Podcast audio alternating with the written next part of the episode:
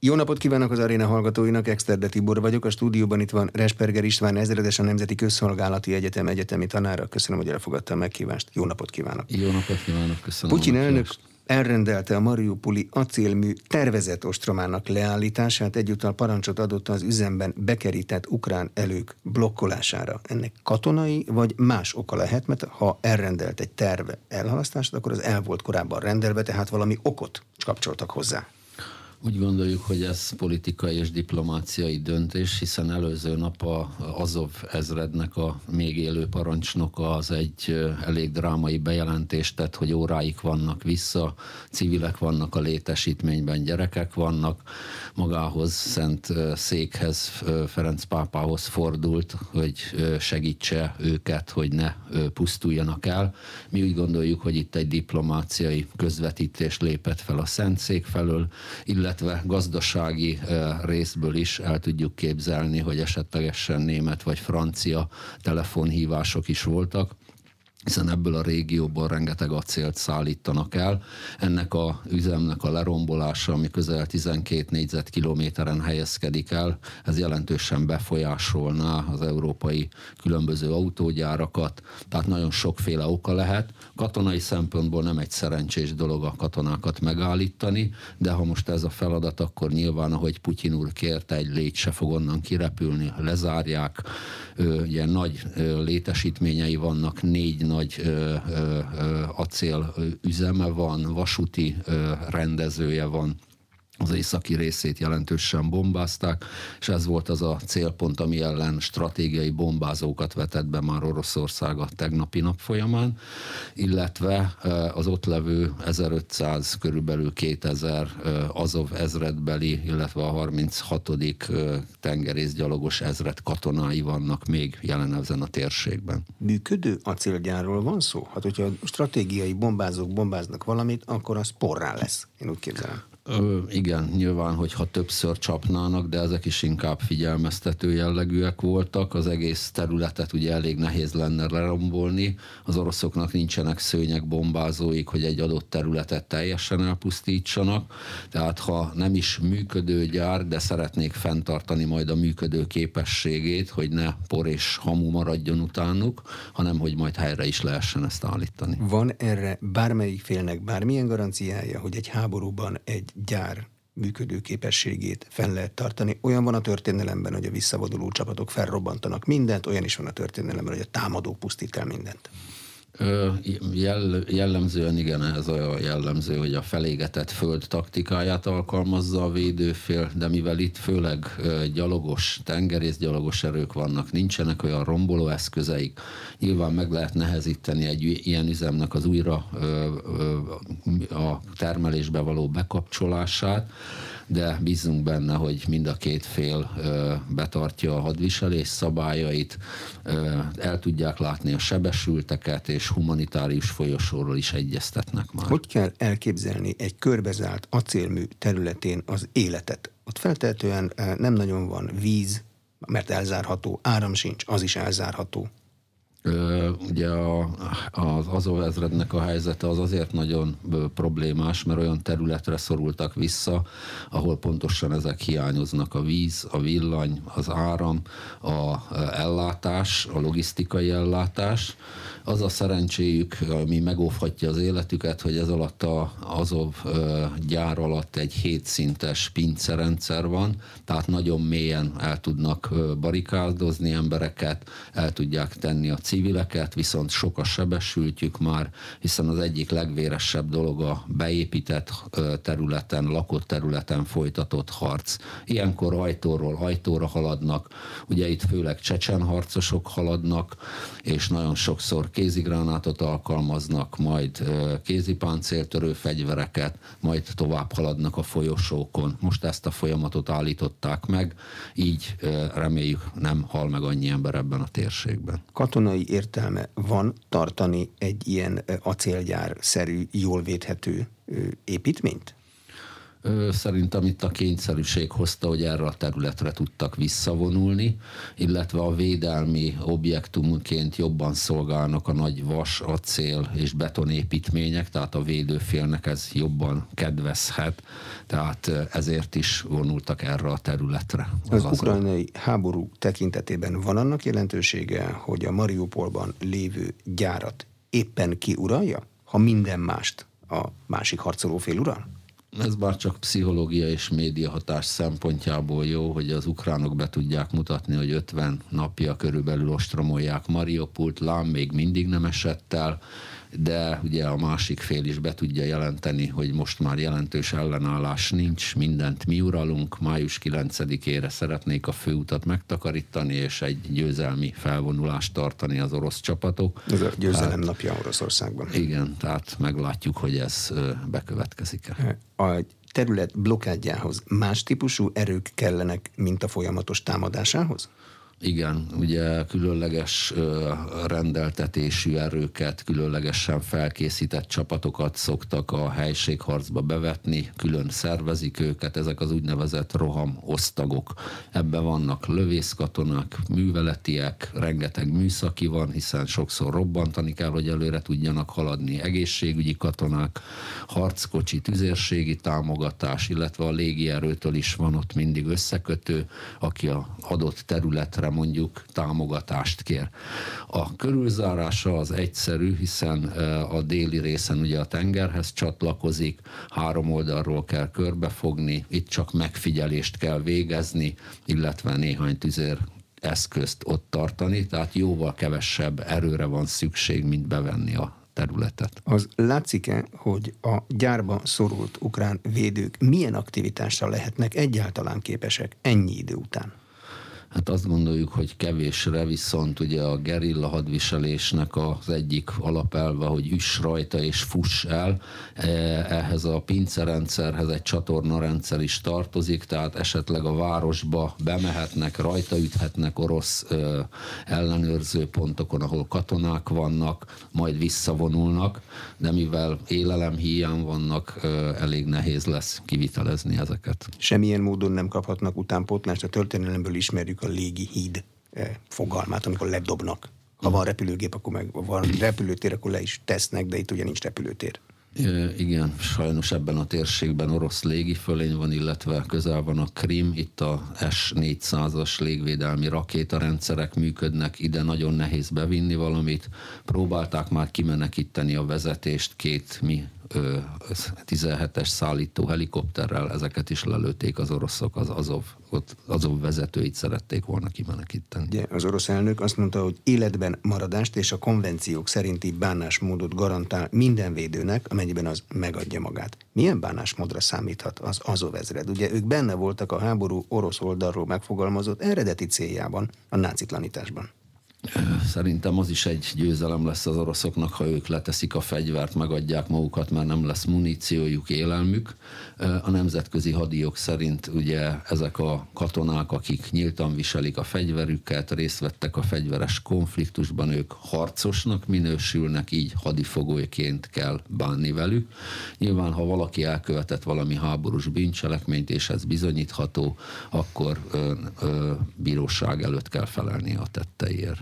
Az ukránok nyilván ismerik az acélgyár minden négyzetcentiméterét. Az oroszok is ismerik? Vannak arról, vagy ismerhetik? Azért ez korábban uh, orosz terület volt, akárhogy is nézzük. Igen, Van nekik is térképükre? 14-ig ugye ez egy orosz terület volt, illetve azt a rendszert azért ismerik, hiszen közösen dolgoztak itt oroszok, illetve ukránok, illetve ne felejtsük el a felderítést, egy drónnal nagyon szépen fel lehet deríteni a felszíni területeket, be lehet juttatni felderítést, kimerítőket, ez ugye egy nagy terület, 11 négyzetkilométer, fel lehet mérni, hogy hol lehetnek, és erről pontos térképek vannak illetve ugye komolyabb ostromoknál már ezt három dimenzióban is végignézik, hogy hol milyen ö, falak vannak, hol kell robbantani, hol lehet bejutni, menekülő útvonalakat, tehát ezeket nagyon pontosan meg lehet tervezni. Egy katonának a vele egy területre szorult civilekkel szemben milyen kötelezettségei vannak? Milyen viselkedést kell a katonának tanúsítania? Ugye egyértelműen leírja a nemzetközi hadiok, hogy a nem kombatáns, nem harcos személyeket nem támadhatja, csak azokat támadhatja, akik fenyegetik az életét, fegyverrel vannak, de azokat is csak addig támadhatja, amíg azok meg nem sérülnek. Ha megsérült, akkor ugye nem támadható tovább, elsősegében kell részesíteni, nyilván akkor, amikor a harc ezt lehetővé teszi, de civileket, gyerekeket nem lehet támadni, ezt tiltja hadijog. Mond a hadijog arról valamit, hogy a támadott fél vonhat-e maga köré pajzsot civilekből? Látjuk ezt a világ különböző hadszinterein. Igen, látjuk, és már láttuk is sajnos itt Mariupolnál a kivonulásnál próbált meg kijutni egy-két Azov ezredbeli ö, ember, úgyhogy gyerekek voltak körülötte. Ez hitszegésnek minősül a nemzetközi hadiok szerint, tehát mentőautót, gyerekeket, civileket nem lehet felhasználni abból a célból, hogy saját védelmemet fokozzam, mert így is támadható leszek. Meddig tarthat a Mariupoli ostrom vagy ostrom gyűrű, ameddig éhen nem halnak bent a katonák? Nem hinném, hiszen itt humanitárius folyosóról is beszélnek, a civileket mindenképp ki fogják engedni a nemzetközi nyomásra, az egyéb diplomáciai nyomásra az oroszok. A katonákon múlik, hogy ők meddig akarják ezt folytatni. Lehet egy pincerendszerben élni, de sok értelme már nincs, hiszen a város 95%-a már orosz kézen van. Mi úgy gondoljuk, ugye Kadirova, Csecsenek vezére azt mondta, hogy vacsorára vagy reggelire ő beveszi ezt a létesítményt, azért ő is szeret nagyokat mondani. Egy hete még biztos van a ott levőknek a katonai ellenállásra. Az világos, hogy miért Kadirov és alakulatai dolgoznak ezen a területen? Igen, ugye három irányból indult meg itt a támadás. Ugye általában az oroszok a helyiségharcnál a sorozatvetőkkel, a Graddal 20 kilométerről, a Smerch sorozatvetővel 70-90 kilométerről területtüzeket lőnek, ezt követően felderítést folytatnak, ha kell új csapásokat mérnek, majd ugye a Donetsk felől beküldték a a csecsen erőket, északról egy harckocsi zászló, egy harccsoport számolta fel az erőket, keletről pedig a Krímfélsziget irányából tengerészgyalogosokat küldtek be. Ez azt jelenti, ugye, hogy ezen a területen a csecsenek rendelkeznek a legnagyobb tapasztalattal. Akár Szíriába, akár Csecsenföldön, akár Afganisztánba is megfordulhattak ezek a harcosok illetve a, a ukrán területen most már látnak a ukrán felderítő katonák Szíriából toborzott harcosokat is kis létszámmal, akit a Wagner csoport hozott magával. Mm, az ukrán tengerészgyalogos dandárnak, ha jól emlékszem, az is van Igen. az Azov ezred mellett ott. Ez milyen erőt képvisel? Ez sajnos már nagyon keveset, ebből nagyon sokan megadták magukat, ezeket javarészt felszámolták, ők a város északi részében voltak, ők viselték el a legnehezebb támadást, egy harckocsi zászló, egy harccsoportot kellett volna feltartóztatniuk, plusz az orosz tengerészgyalogosokat, ők áttörtek abból a részből, és csatlakoztak nagyon kis létszámmal.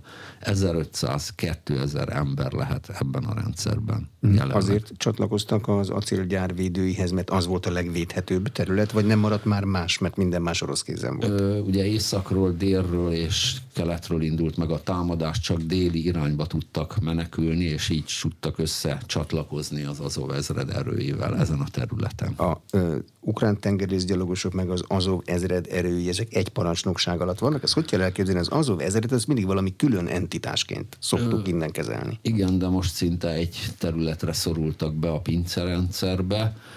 A tengerészgyalogos erőknek talán egy százada vagy két százada üzemel ezen a területen a hírszerzési adatok szerint, és körülbelül egy zászló, egy másfél zászlóajnyi, 1000-1500 főerő körülbelül az Azov még életben levő erői. Mi történik, ha Mariupol végleg orosz kézre kerül az a háborúban egy fordulópont? Mi a jelentősége? Ugye mindig az a kérdés, mennyire akarnak valamit a médiában győzelemként, pszichológiai hatásként beállítani. Nyilván az oroszok, ha ezt elfoglalják, uralni fogják így az utolsó centiméterig az azovi tengerpart szakaszt. Ez azt jelenti, hogy az ukránoknak megszűnik itt a nehézipar, könnyűipari szállítása, ez egy kikötőváros, Ugye Odesszából ment mindig a mezőgazdasági szállítások, ebből a kikötőből és Berdyanszból pedig a nehéziparnak a kiszállítása. Így Ukrajna elesik egy kikötőtől, exporttól, illetve importtól is. Az oroszoknak pedig óriási jelentőségű, hogy megvan a Donetsk-Luhansk medencével a szárazföldi folyosó egészen a Krimig. Ez elég ahhoz, hogy azt mondhassa Vladimir Putyin katonai szempontból legalábbis, hogy győztünk? Mondhat egy győzelmet, de ugye mi azt látjuk a többi részen, hogy készül egy nagyobb offenzíva is, ez a Donetsk-Luhansk térség. Itt azt mondhatjuk el, ugye, hogy van két megye, ezek körülbelül 53 ezer négyzetkilométer, egy fél Magyarországnyi terület. A Luhanszkiból az oroszok 93 ot elfoglaltak, illetve most jelentősen haladnak előre. A Donetszki rész 54 ban uralják, azaz még körülbelül egy 15 ezer négyzetkilométer van, amit vagy el kell foglalni az oroszoknak ebből a három irányú támadással, tehát a Donetsk irányból, Harkiv irányából északról, és innen körülbelül Mariupol irányából. Vagy, ha nem tudják elfoglalni, akkor az a terv, hogy ugye bekerítik, és egy gyűrűbe zárják az ott védő erőket. Jelenleg az erőviszonyok azt mutatják, hogy körülbelül 8 dandára van ott az ukránoknak, ez 8 dandár, egy ezred, három zászlóa és körülbelül két rendőri zászlóa, ez körülbelül 60 ezer ember. Ha ezt be tudja keríteni az orosz erő, és tanult a ö, hibáiból, amit Kievnél elkövetett, akkor igazi nagy győzelmet tud felmutatni. Az oroszok ide körülbelül 76 zászlóai harccsoportot csoportosítottak, ez olyan 110, 100 ezer ember körül van, 700 harckocsival és közel 2000 páncélozott szállítóeszközzel, tehát elég véres ütközet elé nézünk, hiszen az ukránok pedig a páncéltörő fegyvereket fogják alkalmazni, a Bayraktar TB2-es drónt, amivel egymást tudják pusztítani. Miért nem sikerült itt a 3-1-es erőfölény, tankönyvi erőfölény kialakítani az oroszoknak? Nyilván nagyon sok veszteséget szenvedtek, ugye most már közzétették az oroszok is, hogy közel 20 ezer emberük halt, meg közel 2000 nyi technikai eszköz hiányzik a rendszerből, tehát a eredeti zászlóajakból ennyit tudtak átcsoportosítani Kievtől, Szumitól és Csernyivből kivont erőkkel. A másik, hogy a déli területeken, ugye Krimtől ö, nyugati irányban, Odessa irányában, Kerszon, Mikoljajev irányában is vannak erőik, tehát minden erőt nem tudnak átcsoportosítani ide, ezért ennyivel fogják ö, a helyzetet megpróbálni megoldani. Ami szintén fontos, hogy új parancsnokot neveztek ki a hadszintérre.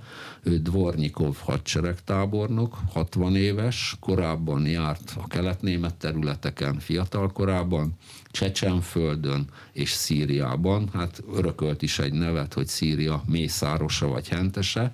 Elég ö, durva ö, módszerekkel Aleppót lehet felemlíteni, amit elpusztított tüzérséggel, repülőcsapásokkal.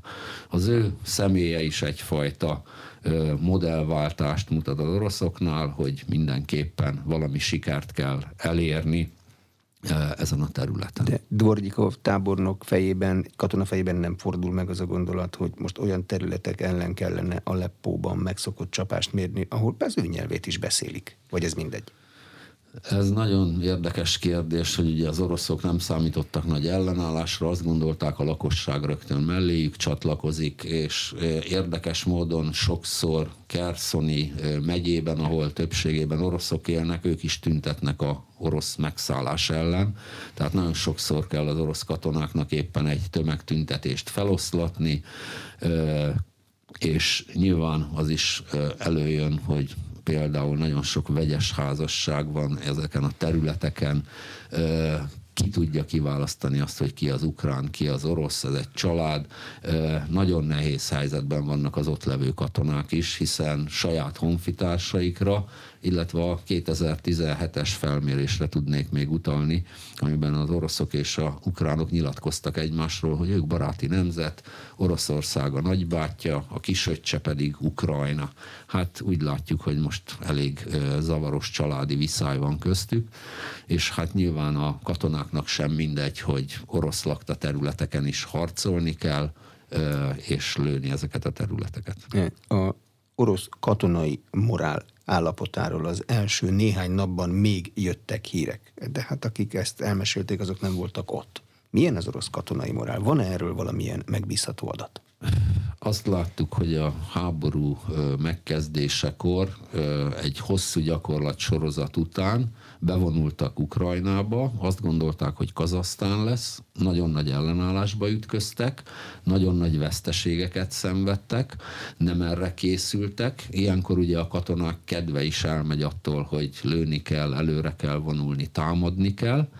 Aztán ezeket az erőket kivonták, ugye Belgorod térségében, ott újjá szervezték, kicsit átgondolták azoknak a zászlóaj harccsoportoknak a logisztikáját, hogy sokkal jobban meg kell erősíteni, át kell gondolni a kommunikációt, a morál az a kérdés, hogy nagyon sok katona, bár nem tömegesen tagadja meg a parancsot, Oroszország területén is nagyon sok olyan katona van, aki nem hajlandó Ukrajnába menni, vállalja inkább a bíróságot, tehát nagyon visszaesett. Ugye nem olyan, mint az ukránoké, akik a hazájukat védik, ők sikeresnek tartják magukat most Kiev után. Itt is szeretnék megmutatni, hogy jól fognak harcolni. Kievben az ukránok egy egyértelmű hadisikert értek el?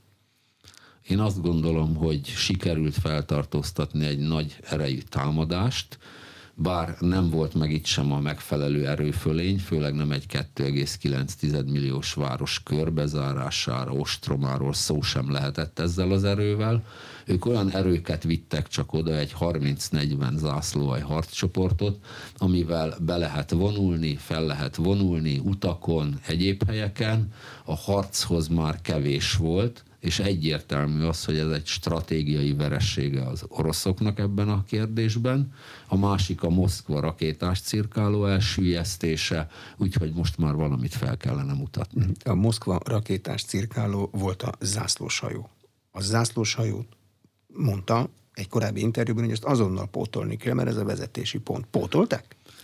Nyilván ilyenkor áttelepül egy másik hajóra, de nem olyan erősségű és képességű hajóra. Ennek a zászlós hajónak ugye egyrészt a vezetés a szárazföldi csapatokkal, a légierővel, a légvédelmi csapatokkal, a légvédelem megszervezése, a hajóegységek mozgatása, egy partra szállítási művelet irányítása a feladata.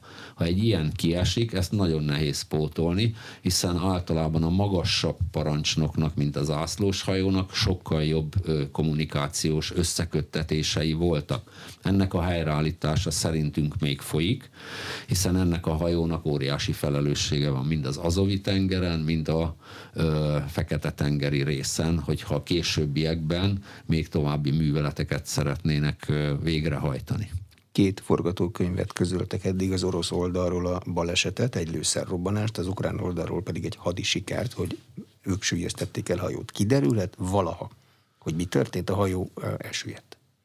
Igen, elsüllyedt a hajó, ezekről már voltak felvételek, ezekről megállapítható, hogy nem belső tűz, hanem rakétacsapás érte, két Neptun rendszerű hajó elleni rakétát, manőverezőt indítottak az ukránok. Ennek a hatótávolsága közel 300 km, mindegyik rakéta 150 kg robbanóanyagot visz magával ugye ettől még nem süllyed el egy hajó, hanem egy ilyen hajó az általában tele van üzemanyaggal, lőszerrel, robbanóanyaggal, és ez a becsapódás után nagy valószínűséggel olyan károkat okozott, hogy menthetetlen volt a hajó. Közel 500 tengerész tartózkodott ezen, körülbelül 150-en menekültek meg, akik teljesen épek az orosz közlések szerint, illetve közel 200-an még kórházban vannak, el lehet képzelni egy hajótűznél milyen helyzet van, és nagyon sokan meghaltak. még egy kérdésem volna Moszkva rakétás cirkálóról, amelyik elsüllyedt. Az hogy fordulhat elő, hogy a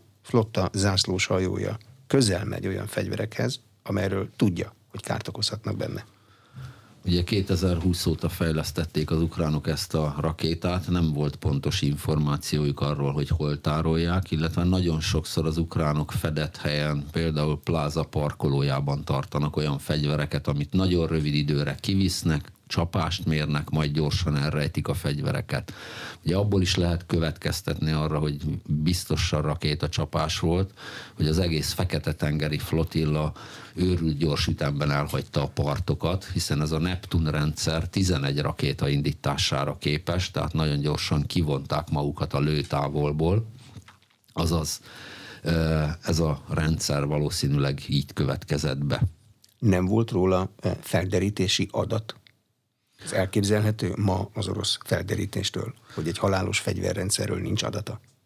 Voltak adataik, csak ugye nincs mondjuk 24 órás helyzetképük, illetve nagyon sokáig rejtve volt ez az eszköz, hiszen volt egy másik hadihajó a Berdyansk kikötőjében, ott egy aligátor típusú eszközt, partra szálló hajót lőtek ki, de azt állítólag tocska rakétával, ez a harcászati hadműveleti rakétájuk, akkor is már ugye gondolkodni kellett volna a flotta parancsnokának, hogy hát jó, hogy a tengeren, tengeri fölényben vagyunk, de a part közelében sebezhető az orosz flotta ezek szerint. Az ukrán flottából maradt még valami?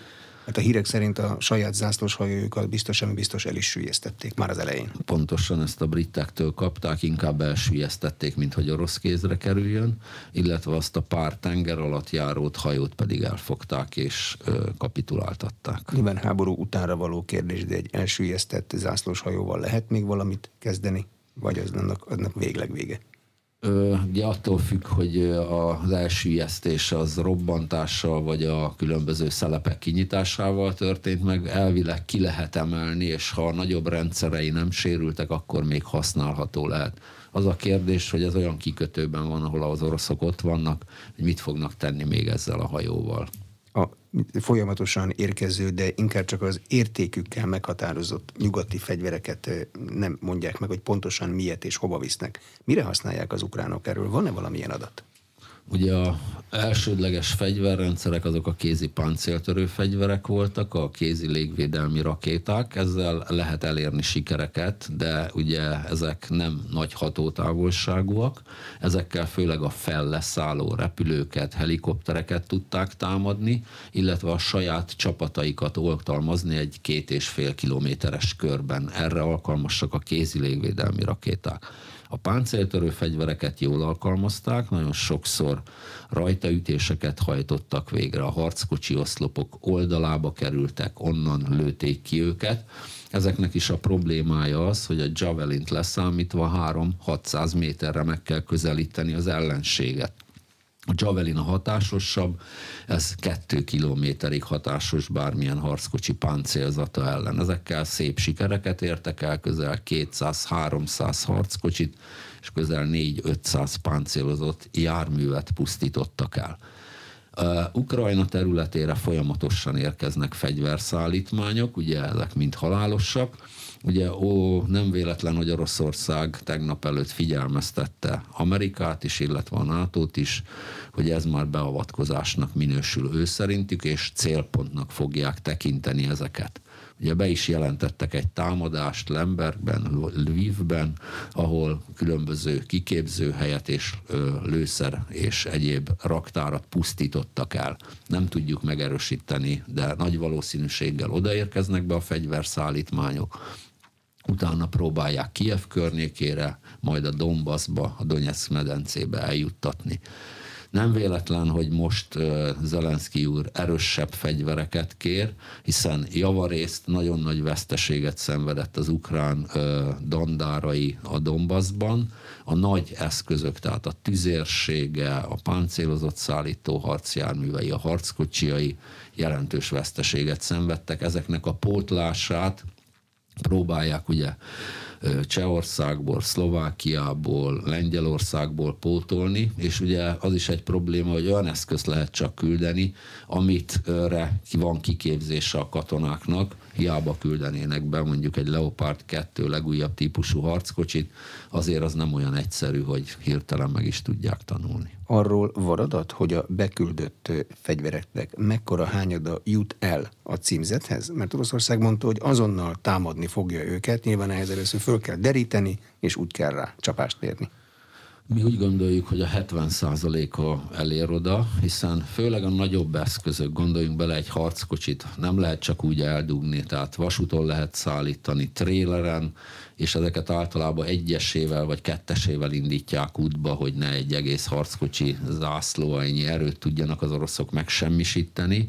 Egy légvédelmi rakéta is iszonyú nagy teherautó, terjárművön van, ezeket nagyon nehéz álcázni, nyilván megpróbálják és próbálják eljuttatni ezekre a területekre, hiszen most ez a kérdés, hogy logisztikailag sikerül ezt a Dombaszi dandárokat támogatni, illetve megakadályozni ezekkel az eszközökkel a bekerítést. Mm. Ha Donbassban sikerül megakadályozni a bekerítést, akkor az egy ukrán e, siker, és olyan, hogy eldönti a háborút, vagy ez nem dönti el, csak egy csata? Az még nem dönti el, hiszen attól még ott lesz körülbelül 150 ezer katona Ukrajna területén, jelentős területet szálltak meg, tehát a tárgyalásoknál is ez lesz az alap nyilván, amit most átküldtek Zelenszkijéknek, hogy tanulmányozzák, hogy az oroszok mit szeretnének. Lehet tudni, hogy ezekben a tárgyalási ajánlatokban mi van? Hát nyilván a szivároktatás mind a két oldalon megvan.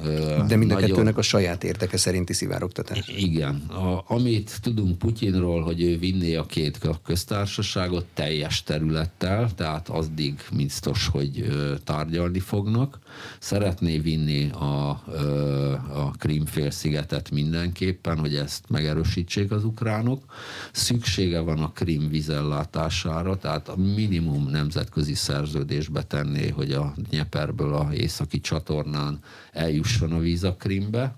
Most már olyan törekvése is van, hogy Kerszon régióban is hasonló köztársaságot kikiáltani, illetve Zaporozsnyice megye déli részén is ö, megtartani ezt a partmenti sávot. Tehát ezt látjuk. Illetve katonai téren szó van a NATO tagságról való lemondatásról, a támadó fegyverek leszereléséről és Ukrajna semleges státuszáról. Ez lehet a katonai. A gazdasági, a diplomáciai többi részében nem látunk bele. Ezeket tapasztaljuk a két oldalról. Az megítélhető, hogy ezek közül a tárgyalási követelések közül mi az, ami túlzás, csak tárgyalási technika, amiből vissza lehet jönni, és mi az, ami a vörös vonal, amit mindenképpen meg akar tartani? Hát igen, az a kérdés, hogy mi azt mondjuk, hogy most egy döntő csata fog a Donbassban lezajlani. Ha ott nyernek az oroszok, akkor vége a ő hódításuknak, akkor lehet nekik arcvesztés nélkül tárgyalóasztalhoz ülni, és még körülbelül diktálni is. Ha uh, sikertelen a Donbassi ütközet, akkor csak a két tagköztársaság maradhat nagy valószínűséggel a Krim, és meg kell állapodni a vízellátásról, és ki kell vonni a csapatokat. Mert akkor további veszteségeik vannak, tovább csökken a morál, és a orosz haderőnek a presztízse is rettenetesen visszaesik. Tehát ez most döntő minden szempontból az orosz haderőnek. Ukrán részről az álláspont az ennek a tükörképe körülbelül? Hát ugye a kérdés pont a Donbassban fog nekik is eldőlni. Ha meg tudják menteni a dandáraikat a bekerítéstől, a megsemmisítéstől, hiszen gondoljunk bele, hogy most erre a ukrán védőállásokra most hosszú ideig, közel március, vagy április 1-től nem indítottak rakétákat. Tartalékolták őket, most minden eszközt az oroszok, repülő, helikopter, Iskander rakéta az mind az ukránokra fog zúdulni, hogy hogyan tudják ezt megállni. És az alapján tudnak tárgyalni ők is, illetve a saját követelésüket. Ugye korábban volt Zelenszkének egy vörös vonalas, hogy ők semmit nem fognak elismerni a teljes győzelemig, de a realitás más. Gazdaságilag is nagyon fontos, hogy Ukrajna napokon belül összeomolhat, nincs termelés, nincs gyár, háborúznak, ezt finanszírozhatatlan az ő részükre is, tehát gazdaságilag is meg kell gondolni, illetve azt is, hogy 10 millió ember elhagyta a lakhelyét Ukrajnán belül, illetve az Európai Unióba ment közel 6 millió. Tehát ez is egy nagyon nagy kérdés, hogy hogy egyesítik az országot, a családokat, mi az, amit el lehet viselni. Hát ugye azt tudjuk, hogy Putyin nem lesz örökké, tehát Zelenszkijéknek is tárgyalóasztalhoz kell ülni. Mi az, amit katonailag egy ilyen távoli csapásokból, mint a rakétázás, a nehéz fegyverek, az ágyúzás, el lehet viselni? Hogy lehet azt elviselni? Beássa magát az ember? Nincs is ott az ellenség, nem is látja. Igen, sajnos ezek a modern háborús részei az orosz haderőnek nagyon nagy csapásokat tudnak mérni. Gondoljunk bele, egy Iskander rakétát 500 kilométerről indítanak, tehát elindítják Sopronból, Nyíregyházán becsapódik, és 800 kg robbanóanyagot visz. Ezzel körülbelül egy raj szakasz állást, ahol 10-20 ember van, le lehet fogni, nagyon sokat meg lehet sebesíteni, vagy megsemmisíteni. A Kalib rakéta 2500 kilométerről indítható, ez is 400 kg robbanóanyaggal csapódik be. Ha ez folyamatos, plusz a légierő bombázása, a harci helikopterek csapása, akkor az elég borzalmas egy beásott katonának is, hiszen ö, ezek a hatások ugye azért összeadódnak Amiben jobbak viszont az ukránok a harckocsi és egyéb támadások elhárításában, abban ügyesebbek lehetnek. Mert De az akkor már ugye, közelharc. Az már közelharc, akkor nincs rakétacsapás. Tehát az a kérdés, hogy mennyi logisztikai tartaléka van Oroszországnak a rakétákból, a csapásokból, mert itt mélyen kiépített állások vannak, bunkerek vannak, ezeknek a felszámolása is sok idő. Mm, azt számítják-e a katonai tervezők, hogy egy terület megtartása az mennyi energiába, mennyi katonába, mennyi ráfordításba kerül, és hogy ez, ha vége van a háborúnak, vajon megéri-e? Számolják, igen, hiszen kiszámoltuk Ukrajna teljes megszállásához 2,6 millió katona kellene, 900 ezer van jelen pillanatban az oroszoknak. A békeidőben úgy számolnak, hogy általában 50 lakosra ö, ö, számolunk egy katonát vagy rendőrt, aki ellátja ezt a feladatot, bocsánat, 250-re. Háborús helyzetben 50-re kell biztosítani.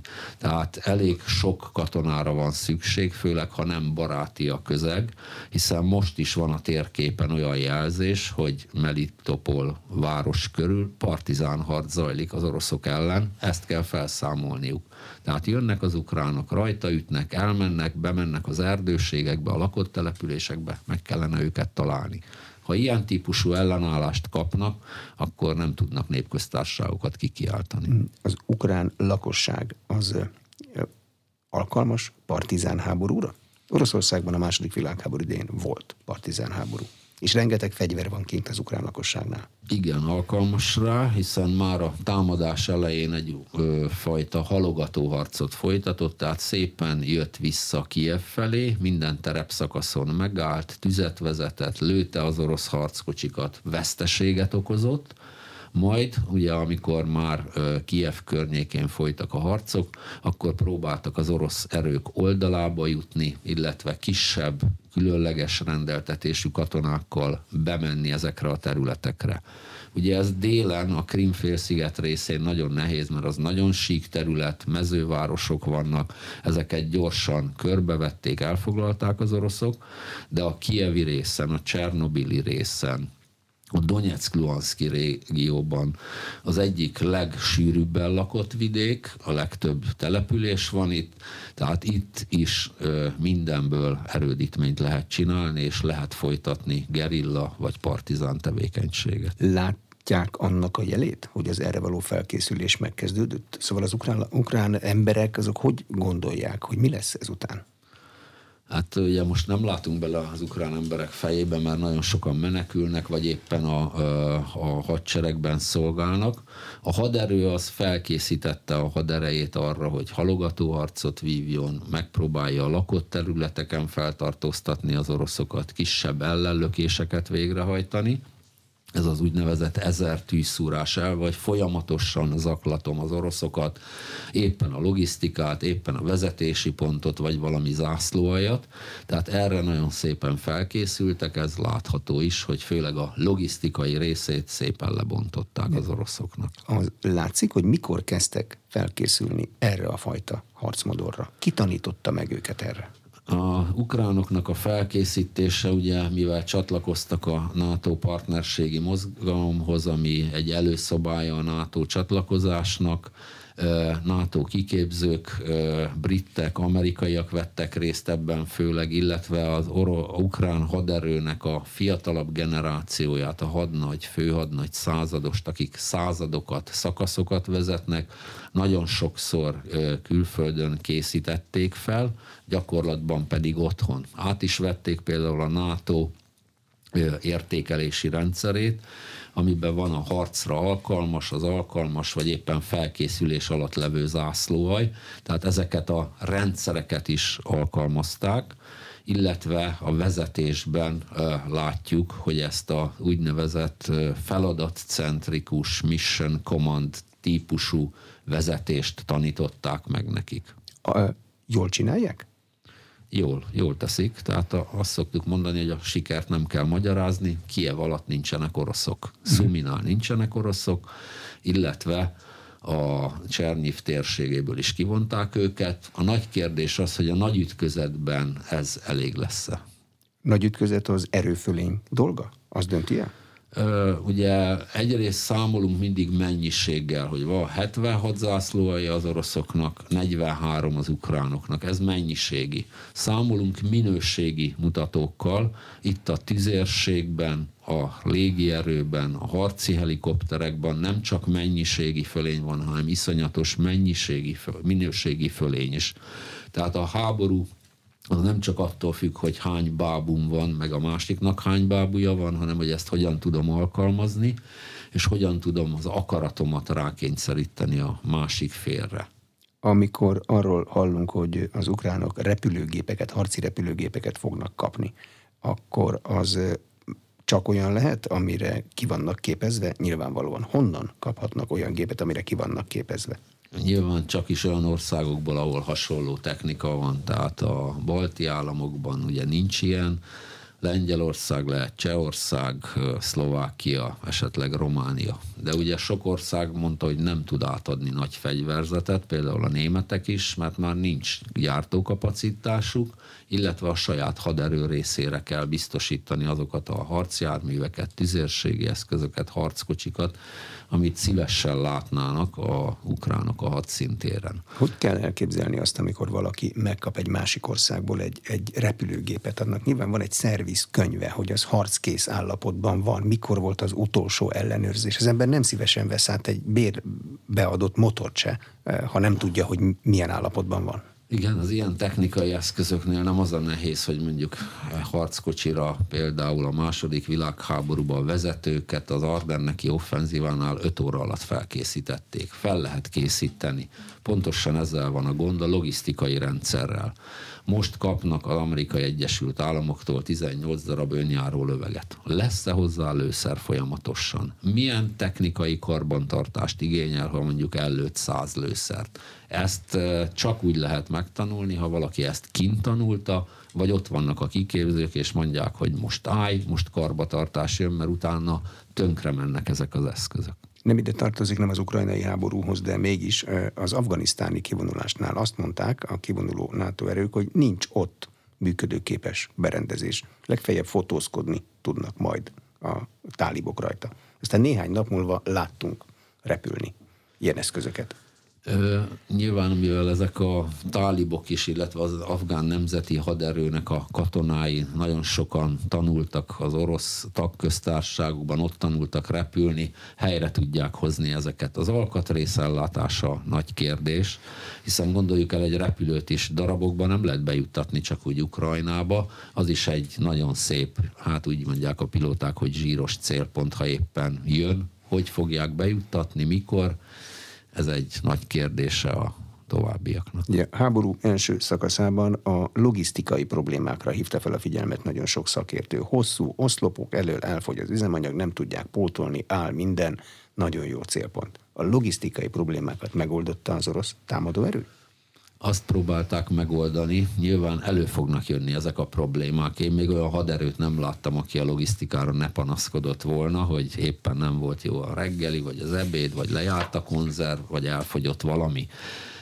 Azt próbálták meg észszerűsíteni, hogy ugye egy zászló, egy harccsoportban náluk van 40 darab harci eszköz, páncélozottak, harckocsik vagy páncélozott szállító harcjárművek, és körülbelül 100-120 egyéb eszköz Ugye ha ezekből egyet kilőnek, ha nagyon sokfajta eszköz van, akkor azt nagyon nehéz pótolni, hogy annak vajon hol lehet az alkatrésze, főleg úgy, hogy Ukrajna területén is már mélyenben voltak az oroszok 200 kilométer mélységben, plusz még azt Oroszországból akár lehet, hogy 1000-1500 kilométerről szállítani. Most próbálták egyszerűsíteni ezeket az zászlóhajharc csoportokat, hogy azonos eszközök legyenek benne, illetve a logisztikai képességet kicsit megnövelni. Normál esetben egy zászlóajnak hét napig el kell tudni harcolni. Annyi üzemanyag van nála, annyi lőszer. Egy dandár, ami ugye már négy-öt ilyen zászlóajharccsoport, annak meg 30 napos készlettel kell rendelkezni. Ez most, hogy megvan ehhez a művelethez, most azért volt ez az 5-7 napos hadműveleti szünet, hogy ezt megoldják. Szerdán jelentette be az orosz védelmi minisztérium, hogy egy új eszközt, a Szarmat nevű interkontinentális ballisztikus rakétájukat tesztelték. A teszteléstől a harci alkalmazásig mennyi idő kell, hogy elteljen? Ugye 2020-ba kezd, 2020-ra ígérték, hogy az orosz haderő egy nagyon jelentős átalakításon megy. Most 2022-ben vagyunk. Ennek a Szarmat típusú interkontinentális balisztikus rakéta is a része. Ő is két éves késésben van, hiszen az a nagy átalakítás, hogy közel 100 dandárát, 2000 harckocsiját, 600 repülőjét átalakították az oroszok, ez egy hosszú folyamat, ez körülbelül 2030-ig fog eltartani egy haderőreform. Ez az eszköznek a bemutatása inkább annak szólt, hogy Svédország és Finnország jelezte, hogy elgondolkodik a NATO tagságon, a finnek meg is kezdték erről a parlamenti vitát, 60-70 százalékos támogatottságuk lett a háború megkezdése óta. Svédeknél ez 57 százalék körül van, tehát ez az eszköz egyrészt azért is egyfajta erőfitoktatás, mert még nincs rendszerbe állítva teljesen, ebből több százat kell elkészíteni. Ez 16 ezer kilométeres hatótávolságú, nagy sebességű, közel 10 darab nukleáris fejet visz magával, tehát az egy rakéta az 10 célpontra irányítható nagy sebességgel működik, nyilván egy csoda fegyvernek állítják be, de ez is egy olyan fajta eszköz, mint atomfegyvert hordozó, hogy a legalkalmazhatatlanabb a világban, hiszen aki ezt alkalmazza, hasonlót kap. De mindenkinek kell, hogy legyen a nato is, meg az orosz félnek is nagyjából ugyanolyan képességű, akkor van biztonságban mindenki? Ha mind a két oldal azt gondolja, hogy a másiknak is ugyanilyenje van? Igen, úgy gondoljuk, ugye, hogy a biztonság az egy és oszthatatlan. Ha valaki túlterjeszkedik, ugye ezért vannak mindig a fegyverzet korlátozási tárgyalások, felvonultatják a vörös téren, megnézzük, és akkor utána megy az egyezkedés katonadiplomáciába. Ugye folyamatosan csökkentik a nagyhatalmak az atomfegyverek számát. Ez három éve még 18 ezer volt, két éve 17, most 13 ezer. Ebből a 90 százalékot az amerikai Egyesült Államok és az oroszok közel 6-6 ezret birtokolnak, tehát kölcsönösen el tudják pusztítani egymást is, meg a földet is sajnos. Köszönöm szépen. Az elmúlt egy órában Resperger István ezredes a Nemzeti Közszolgálati Egyetem egyetemi tanára volt az Inforádió arénájának vendége. Az Inforádió főszerkesztője Módos Márton. A beszélgetést a rádióban és az infostart.hu oldalon is figyelemmel kísérhetik. Köszönöm a figyelmet, Exterde Tibor vagyok.